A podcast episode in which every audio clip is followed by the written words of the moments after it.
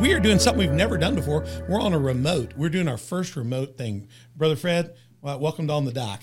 I'm really happy to be here. I haven't done all my intro, but I wanted to just tell you that we're we're in our first remote. It's in my elder brother in the Lord. He he really led me back to Christ. I'm in his office uh, today, and we are blessed by that. So this is Fred's son's office at Christ Church, and we are doing our first rem- remote on the dock. So Lucas has us all set up, and we're ready to go. On the dock drops every Tuesday and Thursday. You can go to onthedock.org and find our podcast. It's very exciting. I'll give you good news here in a minute. We're all about our credo is conversations that are propel your faith out of the shallows and into the deep. So if everybody's looking on the TV, take a look at those nice chairs. We're in two chairs like that today. We're sitting on the dock here, and we're just going to propel you out.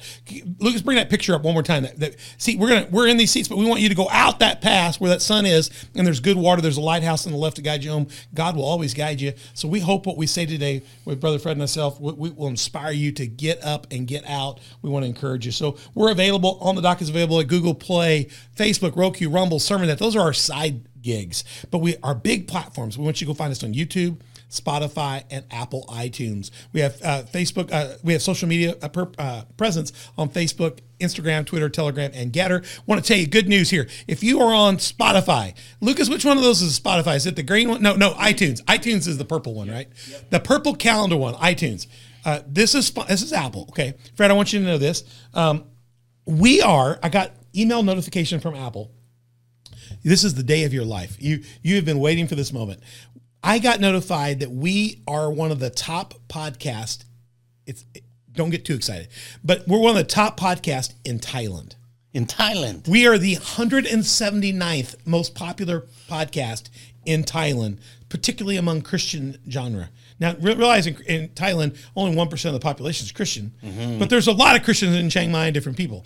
But we, I'm like, we are like, for those who don't know David Hasselhoff, he was on a Knight Rider and Baywatch great, great guy in the 70s and 80s. Everybody loved that car. It could go fast, you know, and all that oh, stuff. Yes. And Baywatch, you have to watch him run in slow motion on the beach. It was terrible. And, and Hasselhoff was popular here, but he was a heartthrob in Europe. He was a, in in Japan. He's a cult following. People hmm. scream, and he in, in, in, up until even like ten years ago, he was having concerts. He began singing. None of us knew he could sing. He can't sing. They use a lot of auto tune, but he sells out stadiums like he was Aerosmith. Wow. Over there, he's the heartthrob of Japan, the heartthrob of the European David Hasselhoff. I just want you to know on the dock, Pastor Troy is the heartthrob the Hasselhoff of wow, Thailand. Wow. Our, our, churches in Thailand have put us out so much. They listen to us and share us with their Christian friends that we've got more, we're more popular there than ever. So that's on Apple, Apple iTunes. So please check out Apple, YouTube, Spotify. Help us become the Hasselhoff of other places. Yeah. You like that? I like, like it a lot. That's a shameless plug. That's a shameless plug. Uh, w- please, when you find us, hit subscribe, like, notify. That's how you get to be the Hasselhoff. You you you say you like us, you subscribe, notify, and their algorithms see people are talking about uh, on the dock. So help us do that by talking about on the dock. I'm trying to see my screen. We're in a different side, and we're also on Patreon. If you want to be a partner or sponsor, you can check us out at my Patreon and find out more about our how to support our show and be a part of it, be a sponsor. And you can always find us at onthedock.org. You can email us at info at and find out more. I am in studio. Let me go to this one. I got Lucas with me in studio. He's behind camera today. You, do you have a microphone? no microphone. He'll have to shout out his questions today. Lucas is our executive uh, director. He's our techno wizard. Thank you, Lucas, for coming up and setting our remote up. You've got, of course, your, your wonderful host, myself, without Mother Beth today, so I'm not near as good looking without her, but she didn't want to get up this early. Even for you, Fred, she wouldn't come this oh. early. Yeah, so we're on the dock. We're going to have a great show for you. Let me tell you a little bit about the show. Uh, we're going to be, we've been doing this series. It's incredible, but the spirit of what we're doing here comes out of the concept of the parable of the talents, Brother Fred. Uh, Matthew 25, 14 through 30, uh, the parable of talents says these words, uh, especially in 21 and 23. He says, His Lord said to him, Well done, good and faithful servant. You were faithful over a few things. I will make you rule over many things. Enter into the joy of your Lord. So that was kind of, I was reading that one day and I said, I really would like to do a show with people that are living life well done. Uh, that would really encourage our people that are watching and listening to hear stories of lives that need to be recorded, but also to find inspiration points of things that they've learned that would help us not have to reinvent the wheel in our yes, own life definitely. and can move us on. Now, I, I thought about doing this, and but then I was watching a commercial, and I know you don't watch a lot TV, but I happened to be watching TV that day.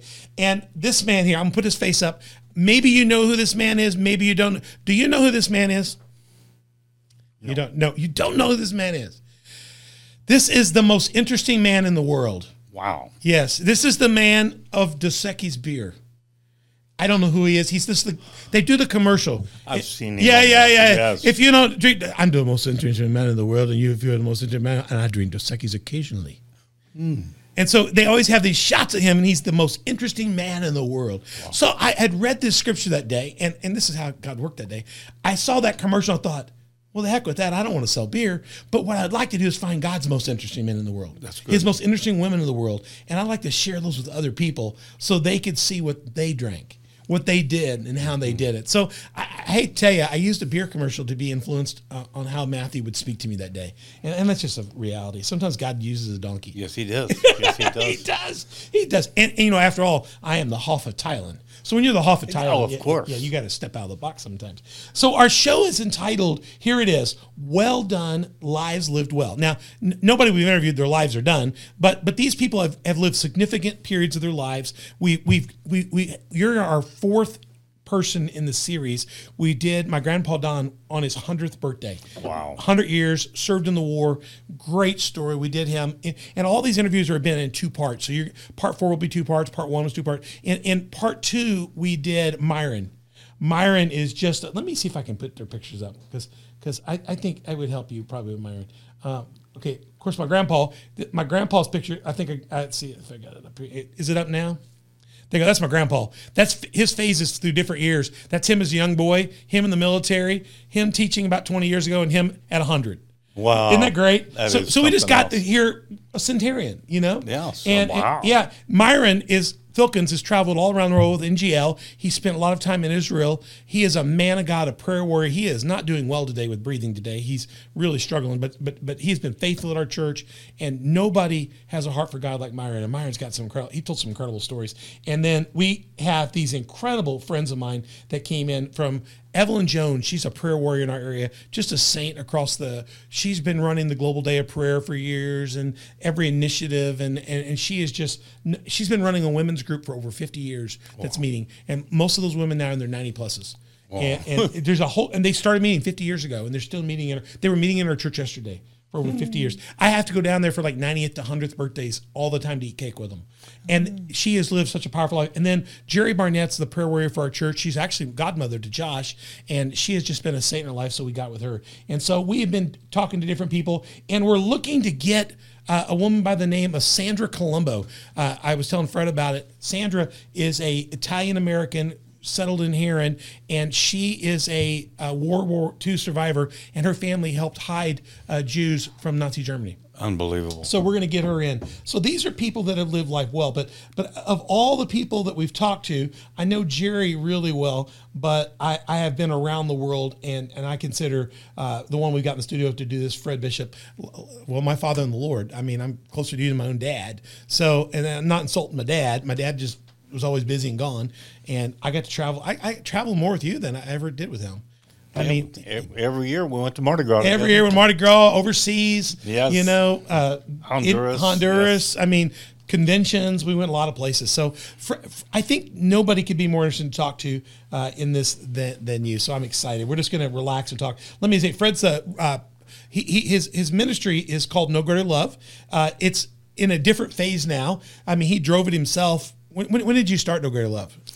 1975. 1975, and has been taking men, putting the gospel in the hands of faithful men his entire life. And now his ministry's moved into a network. He has inspired leaders beyond this level, and now he's coaching these leaders, and they are doing no greater love type events. Uh, at different camps and different bases, but all of them doing it together and through kind of a conversation. How would you explain it today? Well, when it said put the gospel hands of faithful men, I heard it years ago from a guy named John Osteen. And he says, have a sane and a sensible ministry. So as long as we stay with the basics, just lifting up Jesus Christ. As long as we say at the basics, it doesn't make any difference how many camps or how many people we have, as long as we're focused on Jesus Christ, because there's power in unity. And he says, How sweet it is when brothers dwell together in unity. To me, that's no greater love. So you basically, I worked with Fred these years as we saw went from one camp to two, three, four camps, and each of these camps developed a little bit of its own ethos, mm-hmm. And out of that came core leaders that you've been speaking into for your lives. Those were kind of uh, gifted to them as inheritances, kind of different level, different people leading different areas, and, and from that, that network now meets together, uh, connives together, and plans together, and Yes. they are continuing the work of putting the gospel in the hands of the next generation of men. That's right. and Fred now really has become a grandpa and a great grandpa a lot of times. Yes. And so now you're a coach more. Uh, I mean, the ministry is still living. You're living vivaciously through people that are reproducing the principles God has shown you.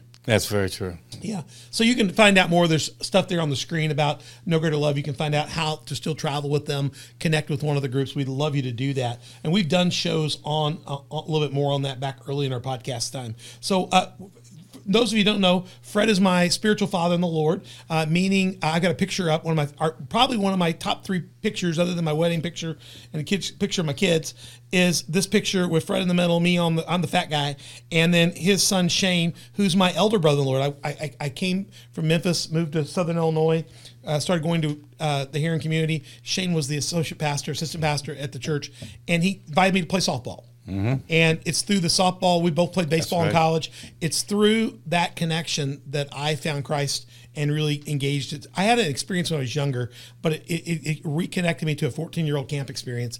And it just led to everything. It led to me being in ministry. Melissa, his wife, uh, she introduced me to her lifelong best friend growing up was my wife now, which is Beth. So his wife connived and got me on a blind date. I'm now married with four kids, two grandchildren, you know, because of them. you know, I, I began traveling immediately with Shane to events with you. My first event was a Halloween event where I was greener than a gourd. oh, man. I still remember you being there. Uh, that, Troy's loud, and so he keeps hollering at these people, and the people kept getting closer and closer. They were up And- on me. And finally, Troy said, "What am I supposed to do?" And a guy from Nebraska named Ron Schernicka says, "Get a net. They're getting ready to crawl in the boat." So we went out, start. I just went out, started ministering to them. I I thought we got them all here. What Yep. do you do with them? You know, you got to start start cleaning them. That's So it was a great experience, and I have traveled so many times, so many places. But this picture is on Mount Nebo. That is. We're on the Israel trip. Uh, we're sitting where Moses would have stood and looked to the promised land. That's exactly Uh, and true. and what a privilege to be there and have that photo uh, with you and Shane. And uh, that there's another good picture of us a few years ago at one of the galas. So every time I've turned around, every time I've stepped out of the ministry, uh, Fred's been a, a papa Timmy. He, I, I showed this when we did another show with him. This is vintage NGL. This is pre my days. This is when Shane had hair and, and, and they had the silver jackets. I have one of those still in my closet, an old bus. And there's just a lot of men that have been with you through the ages. How'd you like those hats? I love the the foamer. They're, they're- hey, that hat's in again. Oh, you're kidding. The trucker hat Oh, wow. is in right now. Yeah, Lucas, did you know the trucker hat's in? You got a foamer? Yeah, yeah. The foamers are in. We we would if we'd have just kept those. Yes. We gave we gave them away because nobody wanted them. And uh, whether it's been Fred teaching someplace or leading men to carry the cross through the streets of New Orleans or whatever, or or him. This was an honor of my life a few few years ago. loved Uh, it. yeah, this was an honor of my life. I had it, it was a weird deal where I wish Daniel Valpel was here, but but the lady in the front sitting is Margie uh, Margie Granger. She's from Thailand. She is one of my elders over my churches in Thailand that I'd planted. Uh, behind me to the left, the, my, my brother of a different color back there is my brother in the Lord. We're like brothers. Is Pei Cooper Mundlo. He's my uh, Hands of Hope Foundation national director for Liberia. And later I'll tell you about God's moving there right now and something. And then you see Shane, you see Fred, you see Beth, my wife, and me there. And you can see all that as a result of Fred's ministry and connection with me. And Shane, you know, you've known Beth way longer than me. Along. Yes. And she's like a daughter to you. Like yes, yes. Oh my gosh, they, they grew up farming next to each other. Fred's farm, family farmed, best family farmed in Coin. So it it just to have people from Asia that I've gotten to lead, to have Africa there. Beautiful. At the same time, I called Shane and said, "Can we have lunch?" He he drug uh, Shane, and I'd never dreamed I would have all that together for one shot. I loved it. Isn't it good? It was one of the best meals I've ever had. So, I loved it. and, and Fred may never get to go to Asia with me, but you get a chance to see the result of it. Yes, I do. And uh, and, and Africa, just amazing. Uh, and and the Africa thing is getting hot again. Good, Uh, so right. yeah, Good. yeah, yeah, it's crazy. So so uh, th- just wanted to give people a little bit of connection to our deal, and I just wanted to find out, Fred, where where'd you grow up? How did you grow up? What, what did you do when you grew up? What were your family into?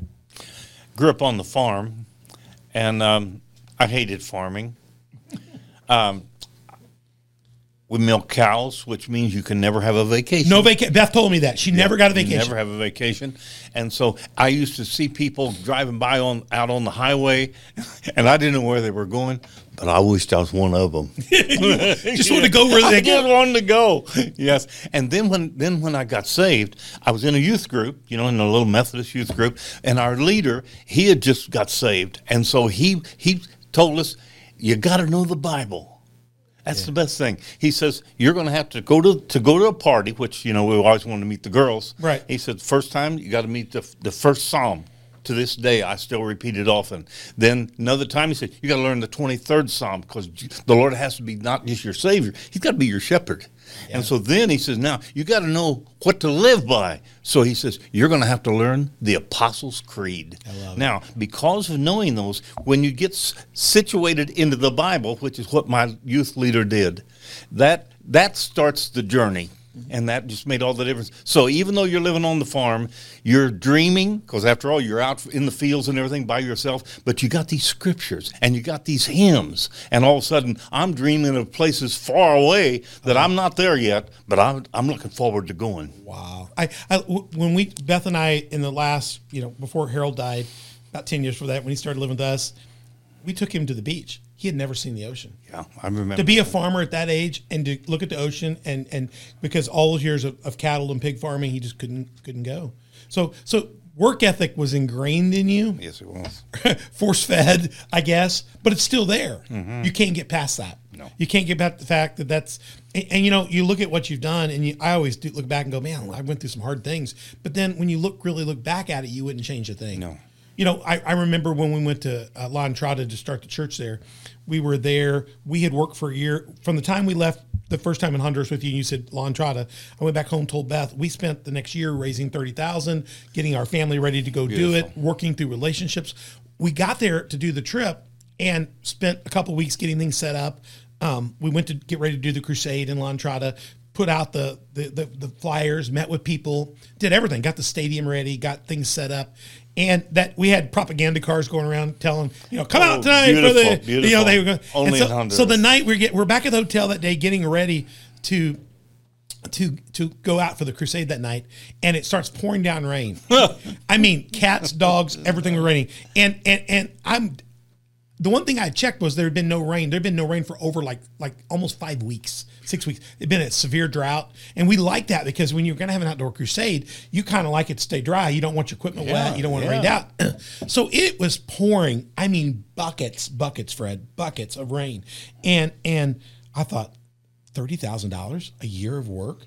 Lord, you're going to get me. I was so angry at God. I was like, God, what have you done? We're going to be washed out. I looked at Beth and, and the taxi, uh, our driver had come, Carlos had come and said, Well, we're ready to take you to the stadium. I said, Well, there's nothing to do. It's pouring down rain. He said, Oh, no. He said, The people are running in. He says. You've been talking about miracles. You are the miracle. There's been a drought and Jesus has come to La Amen. Entrada. He says, The stadium's getting full.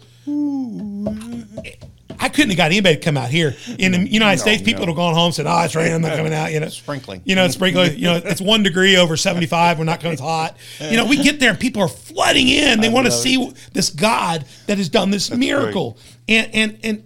But by the end of the night, we, we we saw this guy get healed dramatically before everybody. We saw the crusade happen. We saw nothing but wheelchairs and crutches left at the end of the night. It changed our whole family. We built a church there. That God has been good there. I got to the end of the night. I, I remember going over by a pole and just crying to God and saying, God, I had no idea how you would use this, and I am so sorry. I had worked. Beth and I had worked so hard to get there and do that, and I was humiliated, thinking, had I known, I'd have worked twice as hard.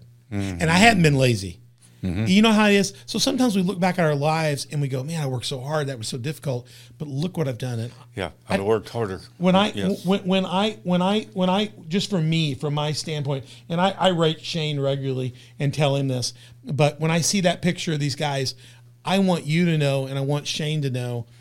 Number one, I wouldn't have my family if it wasn't for you guys. I wouldn't have met Melissa, and I wouldn't have met Beth, and I wouldn't have my kids. But more than that, I would never know Reverend Mundelo. I would never know Margie Granger or Daniel Voppel or the Pat. I wouldn't have 26 Pat. I wouldn't have a principle to give them had I not learned them through you and your ministry. Hmm. So all that time you didn't get to go out to the beach, God was teaching you a work ethic that you couldn't get past. And you know, I don't think you can get past your identity. Sometimes God puts you through. Joseph had to go through some stuff. So I always think I would have done more. And you, you you can never really see that till you get past it. You know what I mean? That's right. What tell tell me how, how did you get out of Sunfield? What what got you away from the farm? Okay. I got out of high school. What every every boy does, he goes out and gets a job. Coal mine. Yeah, and I hate coal mining. You're in trouble. yes, and so uh, and ours is a total coal mining area. So therefore, uh, I went up to Chicago, went up there, and I started working. And then I went over to Alton, worked in a steel mill. And uh, and and I loved it because the harder you worked, the more you got paid. And I thought, hey, I grew up with, I grew up with that. I saw a guy pick up something and set it down. He said it's too heavy. I said, no, it's not. You just picked it up on the farm. You picked it up. And he so- was like, "I need three more guys. I gotta get. We gotta take Yes. take time. We gotta get a plan and a little union time, a little break here. We'll get to- yes. So, so t- the work ethic that I had on the farm, it worked out great in the steel mill. It worked out great in all those You- places. on the farm, you milked a cow to get money. On, in, in, in the in the union job, you milked time to get a job. you meant yes, yeah. So so you so you enjoyed that work. You saw it as good. yes. And then when I when I uh, then they got laid off and so on. And then the thing that made the difference was my dad died. Oh man. And so uh, you know, to me, dad was the toughest, strongest, meanest guy that I ever knew. Did that drive you back to the farm? And so yeah, I went back home and uh, and and got there and found out he was already dead and so on. And on my way back from there, uh, my car broke down, and I prayed and said, God, I don't know how to fix anything, but if you'll help me, I will not leave the next place till I hear from you. So I opened the hood and one of the spark plug wires was off. So I, I can handle that. Oh, man. So we get to the next place, and I had a vision, and I saw a dream. I saw that like like sunbeams coming down, and one of them was my wife, one of them was my pastor, one of them was my youth director, and all of a sudden I heard, heard God saying, "This is what you need to do. You need to be a sunbeam to others." And I thought, "Shucks, I'm dumber than a toad," you know, because the Bible. In the Methodist church as a kid, all you had was the responsive reading. That's it. You never learn any scripture. Turn to page number so and so. It's a responsive reading. Right. So I go off to college and at the University of Illinois, and and uh, golly, uh, I was I was going with the girls Catholic, and so I took the instructions to get in the Catholic Church. So I go in there, and all of a sudden uh, I thought, boy, I don't believe that, and so I could go meet with the priest, and I said, do you think you're going to purgatory? And he said. Just long enough to say hi to all the boys. and so, and then he said, You got to raise your children in the church. And I thought, Hey, if I believed it, I'd be Catholic. If I don't believe it, I'll not raise them in your church or anybody else's. That's right. And so then, when I left college, then all of a sudden I knew that uh, I was not going to be Catholic, but I I was grounded in the Word because of my youth leader. That's great. And so then I thought, well, then I need to go off. So when I had the vision of going off to school, then I go to school in Buffalo, and my teachers loved the Bible. And so, which is what I grew up with, so I loved them. Then I went off to uh, Carson Newman College in Tennessee, and I got down there, and they said Moses didn't write this, and you know, and, and Elijah didn't write. Sounds that. Like my seminary. Sounds like Emory University. yes, yes. And I thought, you know, why in the world would I want to Blow up all your Sunday school Jesus. Yes, blow them up. Yeah. And so I decided, I think I'll major in psychology. And that has turned out to be a tremendous blessing because in our ministry, I, have done psychological things. Every event on every person. What do you want to do? What keeping you from it? What you know? Hidden scene. A lot of I've that done stuff. all that, yeah. and it's been so. The psychology has been. Then when I got to seminary in Fort Worth, these were all men of God. Do you remember when we the did the lion and the retriever and the we had Oh, the four? yes. See, those are great. And a lot of people know that's just a basic th- th- those got other languages in psychology. So I lear- that's when I learned I was a lion, and my wife is a golden retriever, Yes. and we get along well. We, we it's kind of weird. Thirty three years later, you, you learn each other's tactics. Yes, you do. My my wife can growl now. Oh, that's good. Yeah, she's, a- she's a golden retriever. Yeah, yeah, and I've learned to heal. you, you know, over the Yes. years. Yeah, and there's was a beaver, and there was a. I'm trying to think what there was. There's, a, there's lion, uh, retriever, beaver, otter. No, No, not hyena. See, in, in my day, we had, uh, let's see, we had a driver, and then we had an analytical Right. driver, and then the golden retriever, and and so uh, and and if you get them crossways, it turn into a mess. Oh, Yeah, absolutely. You know, Yes. I think I think it was I don't know if it's an otter. Like like Heather's an otter. She loves to play at her work. Okay. Her work's got to be fun. You know, and then you get somebody that's like an accountant. They're beaver. You need a beaver around. You need you, You need those. You need an administrator. You You, need. I got I got you know Tracy. You know you need that person in your life. You, you but you need also somebody to go with you. The retriever that's loyal and faithful. That's you know, right. And you need like so. So I learned they're all. There you can be people orientated. Uh, uh, you can be people you can be task orientated Mm-hmm. you can be there, there's different things so you've been, i've learned so much of that through you over the years that um, that you you use a scripture let me see if i get that scripture up here I, I think i guess that comes out of your training here but you've used for a year this proverbs 18 16 that a man's gift makes room for him room for him. so none of the quadrants are wrong they're just who you are That's right. you just need to learn your strengths and your weaknesses and, and appropriately And whatever I'm not, not like Dave Munson. When I met him, uh, he he's all analytical. Yeah, well, absolutely. I've got to have somebody that puts things together. You need got- that person. Yeah, I've got vision, but I don't know how in the world to get it from here to there. right You know, yeah, yeah. so so I'm an exhorter, and I'm and I I got vision and all that, but I need I need the golden retriever to come with me. And you need some otters to have some fun along the way. Yes, you do. You If they're not because- having fun, well, and, and they li- they lift the room and they make the room feel better. You, you, you don't want them to get too distracted with the stuff, but you need a few otters. You, you just need one or two beavers because they can kill joy a lot of stuff. But mm-hmm. but but you need them. You You've need the right ones. Or or if you got more than one or two, stick them in one room, put one in charge, say come out with one one, one decision.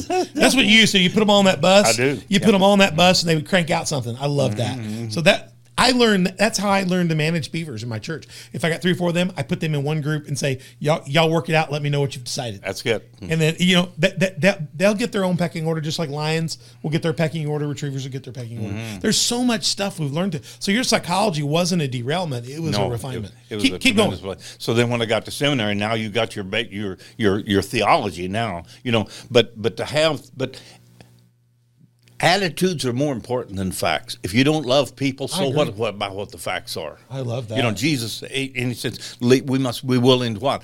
Not have everything right, but be willing to lay down our lives for each other and let each esteem the other more highly than yourself. If they're not happy, you didn't do a good job. No, I totally So agree our, our leaders, I tell them, said, if every person does not come back holding tightly the rod of God and passing out tracts, sharing Jesus Christ and so on, if they don't come back doing that, you're you're not going to have a job. Because you've not year. transferred the information, you've not transferred the, the anointing or the mission or vision of that ministry. Yeah, And we start out with Psalm 133. The anointing of God comes down. So in September, I always believe God for the vision for the next year. Mm-hmm. And then when I call out, then and then I call to the leaders of each camp, to, and praying that God will transfer that leadership to them. And then the leadership, the anointing needs to carry right on down, so that when they come home from Mardi Gras from an event, the people that are brand new are coming home excited because they're holding tightly the rod of God, not you, them. I saw. I've, I have taught on Psalm one thirty three because of this so much. It, it, it talks about the dew coming off Yes. Hermon and down the beard of Aaron and to the collars, say, say the leadership, right. down to the skirts, which are the people, and out to and out, to the people. out, and if you think about it, the rain comes off Hermon, goes down the forms the Jordan, goes down and feeds the valley. right. And in due season, it's evaporated back up into the sky and it recycles. There's a process. Mm-hmm. There is and I always tell people, and I, I did this as a sermon years ago. I used Josh as it years ago when he was a kid. I, I, I told people people that the anointing at the top should be the water at the top that forms Jordan. It's the same water It's at the same water. bottom, and it's and I, I poured oil on. Had Josh over a, a, a thing, and and I said when they would anoint with a horn in the Bible, they would pour that oil, and the oil went down him and all that. It Mm-hmm. went down his skirts, hit the bottom. And I said the key is is that this oil at the bottom is of the same viscosity, the same- the same. content as the oil at the top and that's what a lot of us get wrong or what we what fails is it gets contaminated it gets distracted it gets off track track. What's been great about No Greater Love is seeing that the the vision, the anointing on top, is what gets out to the people. And what you can see is when it does it, it can go to Asia, it can go to Liberia, It can. go to the uttermost ends of the earth. And it's by maintaining continuity. It doesn't mean you don't bring your own anointing or your own vision or your own peace in, but you you honor those those traits. And I think that's been a great thing. How did you get how, how did you get on from from you went to seminary? Where'd you go to seminary at? I went to school in the Southwestern Seminary in Fort Worth, Texas. It was a very conservative seminary. More than your Bible college in Buffalo? My Bible college in, in, in Buffalo, New York, was very conservative. Then then the the Carson Newman in Tennessee, the Baptist seminary, it was very it was very liberal. very liberal. And so then, but then when I got to seminary out in Fort Worth, they was they were they were very good and solid. And were very- so, they were uh, very solid. Yes. Now they were solid. However, when I got out and went to a church, now you mean I mean, so what? What? How are you going to produce this stuff? Right. And so I got out to the church and found out the drug kids. Uh, they said your leaders can't even quit smoking. How are they going to tell us how to give up drugs? And then Yeah. my major's in psychology, and so a couple called me and they says uh, we'd like to have you to, to counsel us. And I and my wife says, where are you going? I said I, I have to go counsel a married couple. She said, if you knew anything, you could practice it here. That's right. Now, to this day, that couple, of course, got a divorce that I Yeah, it counseled. didn't work out well. Yes. And after all these years, can you believe I moved back to the very town where that woman is? And Oh, she, no. And she follows me almost every day on Facebook. Oh no. Yeah. So then I said, Lord, I mean, I don't have enough power to get out of a paper bag. So I studied about David Wilkerson, but his theology was a little different. Then I studied about Pat Boone. Theirs was l- less likely to believe than mine. And so then I was, I went down to see another Baptist preacher and said, Brother, I don't have enough power to get out of a paper bag. You know, it's just us four and no more. And so I said, uh, I'm thinking about getting baptized in the Holy Spirit. He said, I think that's a bunch of baloney. Then he said, by the way, Freddie said, my wife's fixing to leave me. And I thought, boy, we are really good, aren't we? yeah. So I left there in Ava, Illinois, going back to one, 127, and I cried out and said, Jesus, you said that John baptizes water. I know what baptism means. I'm a Baptist. Okay. And so no sprinkling. And so I said, uh, John baptized with water, but you baptize me with the Holy Ghost and with fire. Burn away everything that doesn't look like love you. And I pray for your power to come down. Now, Troy boy. Uh, let's hear it. Yes, okay. And when it did, it came down, and I had a funnel like on top of my head, and it was like it was just pouring in like oil. And then uh, I, Jesus was there, and I sat on his lap, and I said, "I'm not a good pastor." And I and he said, "I know." And I said, "I'm not a good husband." And he says, "I know." I said, "I'm not a good father." He said, "I know." And he held me. Jesus loves me. This I know, for the Bible tells me so. Oh. And he did that. And and okay, now I'm from the country, which means if you work on the farm, your fingernails, you will not chew your fingernails. No. no, not if you've been milking cows. No. And so anyway, even my fingernails were clean.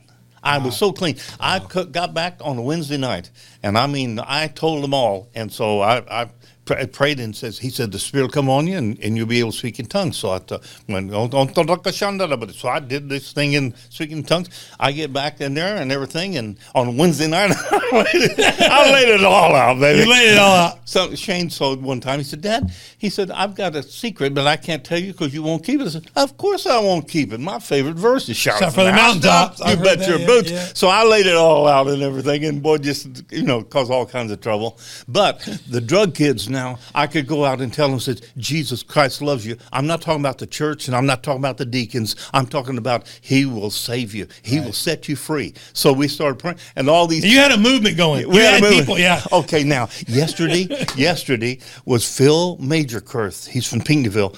It was his. Uh, I looked on the obituaries and he died. Phil Major Majorkirth. I took all these drug kids and I took them down to uh, Giant City Park. You know where Devil's Stand Table is? Yeah. Okay, so I took them down Stand Table, but they were all on drugs. Okay, Phil go. Right on out into the other, and I thought, golly, I- they're going to claim I killed them all. I didn't. I, I, I was in a meeting a few few months ago, a couple months ago, with our men of faith at Community Faith Church, where I pastor, and and Jerry Johnson shared about being a, a youth in some of your meetings in those days, Mm-hmm. and said it changed his life. He said God was moving He was when moving. God. He said there was such a tide coming up that it it scared the the deaconess, the, the the older guard got so scared They they, put water on it. and we have seen that. We were just him and I were talking about how people will rise up against you to knock down the movement of God, but Mm-hmm. people were crying out to God. It was releasing people, and it was like there's a, a counter movement. So as you see God moving and changing people, what are you feeling coming? I wish that we could just get everybody you, when the when the waves coming, you just think everybody to get a surfboard, let's surf. But there mm-hmm. seems like there's people that want to surf and there's people that want to kill the surf. So as you saw God move, did you did you see the enemy move against you? Oh yes, hey, Sunday was a Baptist church, which means which means every month you're going to vote.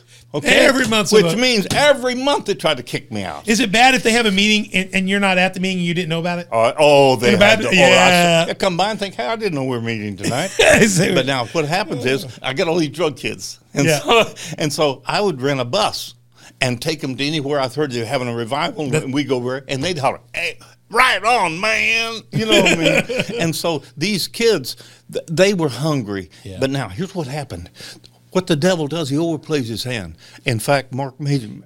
That's kind of touchy. But uh, the guy that died yesterday, his brother, Mark Major Kurth, uh, he died of drug overdose. Three guys in Pinckneyville, in less than about 20 years old, three guys died of drugs, which means then at the high school, um, one guy, he, um, he, I think he pushed this girl out of the thing and killed her. And so I went over to the funeral over in Willisville, and the preacher said, Honor your father and your mother that your days may be long in the land she didn't. There she is. Amen. Amen. And you want to talk about kicking a good hornet's nest. That so I go to the high school now. Okay, I go to the high school and I walk in and everything, and uh, and the guidance counselor Rose Wilson said, um, "Oh, you're the answer to my prayers." I thought, "Hey," because this girl had committed suicide or whatever. Now they need somebody to talk to, to talk to the kids because everybody wants to commit suicide. So uh, I thought I did. I got me a room where they had a window like there into the study hall, and I could call st- people in, and I found out who all the pushers were. I'd call each of the pushers in, and I'd have them facing me, and I'd be facing the people. So they're the only ones I could get see the expressions. Oh, we had a tremendous revival. then uh, we had a at the, at the First Baptist Pinckneyville on the youth movement. We had eleven hundred kids. This is just in Pinckneyville. Wow. We had eleven hundred kids, and listen, you can't sit in, in you can't sit on the floor until the pews are full That's right. because back then we all want to be on the floor. Right. You know, we're just crying out to Right, God. yeah. And so when you start seeing these drug kids change, then now they come to the church. Well, no, there'd be some of the establishment, Yeah. and the establishment would say, "Hey, you don't want to join here. You need to go down there and." A little say- shaky looking. yeah, and says Long we, hair. We don't, we don't have any. We don't have any robes or anything here. They got robes down at the First Baptist Church, and then they says, "Well, you can't do it because they're oneness." And I says, "Hey, if they're coming to Jesus and they're going to follow Him, then they could better quit asking questions and come on in." That's right. And so we led them, led them to Christ, and then when the establishment then coming to all the board meetings that never came to church, okay, Which, they, all of a sudden they're popular All in of a church. sudden, yeah, I love brother. it when they just come to the board meeting. Yeah. I've seen that many times. And the one that was ruling all of them, Ruth, uh, when when it come to a vote on something, all, all these people that have never been there, they'd look around at her to see how they ought to vote. But now, here's what happens: we, you're, you're a majority rule in the Baptist church. Right. I led more people to Christ than they had. Yeah, which right. means they could never outvote me. No, 'cause you I will leave because God said to, but I'll never leave because you're Amen. pushing. Amen. I remember one of my first meetings, one of my first family meetings, about two years into Community of Faith Church. They, they were they were still fighting over stuff before I got there, and I was just trying to say, I'm we're putting a death nail to this. And we had this big meeting about it, and all there were all these people I'd never seen ever Yeah. in the life of the church there. And I remember one guy caused a lot of problem. Former school teacher, I won't name his name specifically, but uh, he he said, "I got a question, Pastor," and I. I said, first of all, who are you? yeah. I'd been there two and a half years. I'd met with every family that was attending, every family I'd met with privately. And he said, Well, I'm so and so. And I said, Do you come here? He says, Well, I'm on the roll. I said, mm. and he, he had already kind of posed his question when I interrupted him and said, now, Who are you asking this question? And I said, Well, we'll move on to the next question. We're gonna we're gonna hear from somebody that goes that here. goes here. Yeah, yeah. And then there'd be a time that said, well, well, you know, it's like Easter, whatever. Anyway, says, well, let's vote on whether or not to have church on Wednesday night. And I said, I'm going to tell you something. We'll vote all right, but if you say let's have church, you better be here. you better be here. That's right. You better hanging me out on Wednesday night. yeah, yeah. So- yeah. But now, but now to do that, and then then I got that scripture, and he says, when the Holy Spirit comes on you, he says, he will give you the power. And then Ezekiel 47. I love it.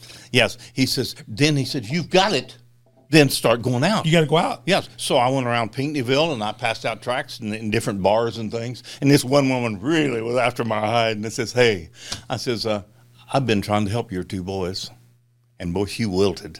Then, Wow. then I, I had an old van, and I'd head toward Carbondale, and I had two guys with me, so one on each seat. And if there's a hitchhiker, whoever he gets in next to, he's yours. You get to witness to it. the other two. I've then, done that with then you. when I got down to there and thought, golly, if God can handle Carbondale, then they had a political convention in Miami. The Democrats thought, well, we'll go try them. Then they had a Republican one and everything. And I got down there, and uh, and all of a sudden, I looked up and they were burning down the flags. Well, it wasn't my flag, you know. I mean, I'm, I'm and so anyway. They were pushing us all in with with clubs and everything, and so the, the next thing you know, I think, "Hey, this is a tough place," you know. Yeah. So we began just to work with radicals. And when I found out that God would work with the worst of the worst, then why go hang out with the people that can't wait for lunch on Sunday? That's for so sure. So I was about through pastoring. Yeah, what's interesting with, with, with you, Fred, is everything. Reason he, you're on here is because what you say is you, live. I've traveled with you in the early, many times to Honduras, other places when we were doing convention stuff, and you you jump in a taxi with Fred. You're in a third world country. You've just memorized the stuff you've been told to memorize, so you can talk basic basic plan of salvation. Now you've learned Yeah. the basics. You know, you can ask somebody the big question. You can share the four spiritual laws. You you can you can do basic stuff. So you've done all the stuff that you've prepared somebody to go out of the country or, or in the country if you're doing in the country, and you get in a taxi cab with Fred, and Fred says, "Well, you're up." Yep. What does that mean? You're going to witness to the taxi cab driver while we drive from point A to, to point B. So a taxi cab ride is an opportunity It to is. speak to somebody about Christ, whether you're in New York or whether mm-hmm. you're in whether you're in In Afghanistan, Afghanistan. Russia, wherever. So.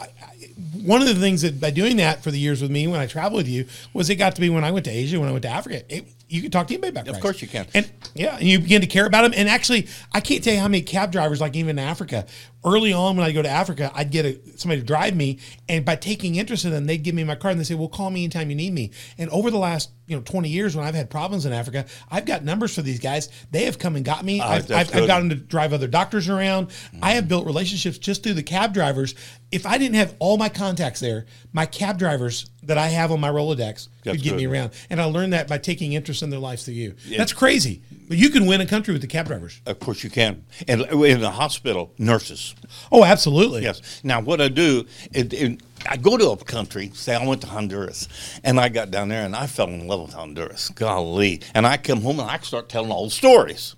Then, if some people like the stories, then now we're going to have a group of guys here to go to Honduras. But now we all have to learn the four spiritual laws. God loves you. You've sinned. Jesus died for you. And you, you must be- receive it. gotta Now, everybody has to learn it. John Here's- 3.16, Romans 3.23, Romans 5.8, Acts 3.19.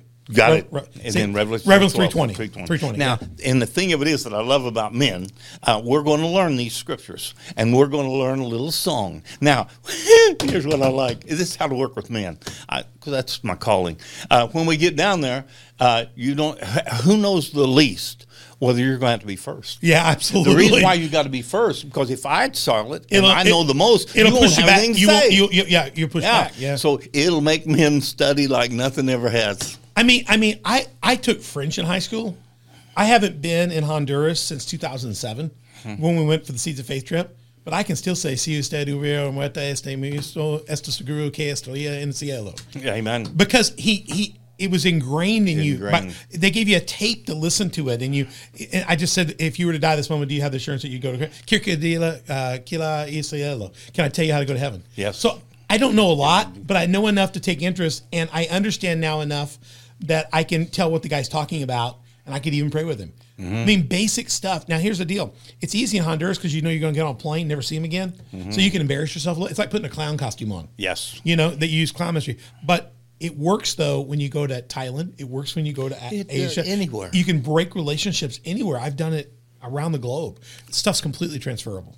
Saying the four spiritual laws on God loves you and you sin. Uh, in German, den Gott Welt so geliebt, John three sixteen. In Spanish, por qué de tal manera amo Dios el mundo. One sweet, but that German thing. Ah, ah, ah. but no, when you come back from that communist festival and and then you start telling them that God helped you to overcome all of it, and and you came back alive, then people listen because this is what you can do in God that you could never do on your own. And if you're willing to get beyond yourself, if you've got any kind of dream that you want to get off the farm and quit milking cows, come with me. I love it. I'm, I love it. I've enjoyed this first part of this interview. Uh, you you want to just move on to part two? Sounds All right. good. Well, this is part one's been great on lives well done, and uh, it's just been incredible to hear Fred. We're going to get Fred. We've got Fred uh, basically to his first churches. We, we've, we're hearing about the Jesus revolution going on in the Pinckneyville area, and and when we come back in part two, we're going to dig in and see how he gets to ground zero, where, where no greater love is more out of, and, and a lot more happens. So, uh, just thank you for joining us for this part.